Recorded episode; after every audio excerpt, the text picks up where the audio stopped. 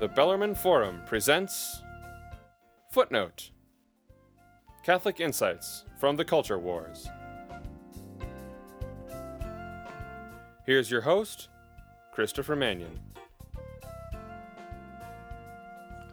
Philadelphia Archbishop Charles Chaput has a winning way with words.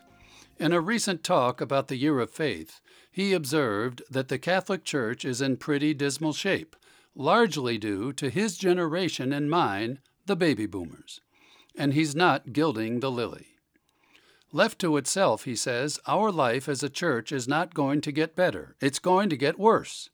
So, if we want a real renewal of the Catholic faith in Philadelphia, in the United States, and worldwide, it needs to begin with us right here and right now. Archbishop Chaput then makes a curious turn. He tells a very inspiring story, and I'll quote him here the story of Jimmy Braddock, the Irish Catholic boxer who came from nowhere to win the 1935 World Heavyweight Championship. Out of work, injured, and poor in the middle of the Great Depression, Braddock never betrays his wife. He never gives up on his duties as a father. He's honest, humble, grateful, hard-working, faithful to his friends, and he pays back every dime he receives in unemployment assistance from the state. Most of all, Braddock accepts the pounding that life gives him, both in and out of the ring. He endures it without bitterness. He never quits. And in the end, he does something almost miraculous. He wins the title from the great champion Max Baer. End quote. Well, that victory does sound pretty miraculous, but it's believable. What I find unbelievable is this line and he pays back every dime he receives in unemployment assistance from the state.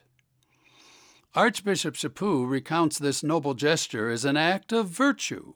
But today there are precious few Jimmy Braddocks and countless millions who are being driven into destitution and then dependency by a gargantuan government driven by greed and power lust. Can you imagine the Catholic Church suggesting that people pay back that kind of government for their unemployment benefits when they find another job?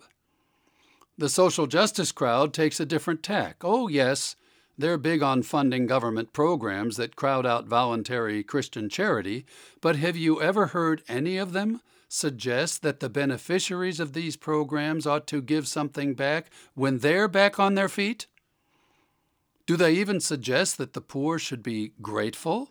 Are you kidding? We're entitled to these benefits. They're entitlements. Where's my check? Well, that's hardly Mother Teresa now, is it? And Christian charity is different. No one is entitled to Christian charity. True charity is voluntary. That's why it's a virtue. Government charity isn't a virtue. All too often, it's just a racket.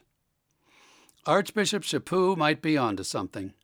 Instead of demanding more government spending, inflation, and penury, maybe advocates of true social justice should defend voluntary Christian charity and all the rest of the virtues, even on the part of the poorest of the poor, and tell the government to buzz off. That approach would genuinely affirm the dignity of the poor. It's certainly better than just prolonging dependence of the poor on a murderous secular welfare state. Subsidiarity, solidarity, and voluntary charity, they all go together. The welfare state destroys all three, along with every other Christian virtue. This is Christopher Manion. Thanks for listening.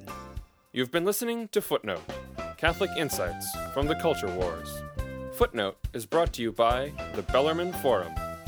Copyright 2012, the Bellarmine Forum, all rights reserved.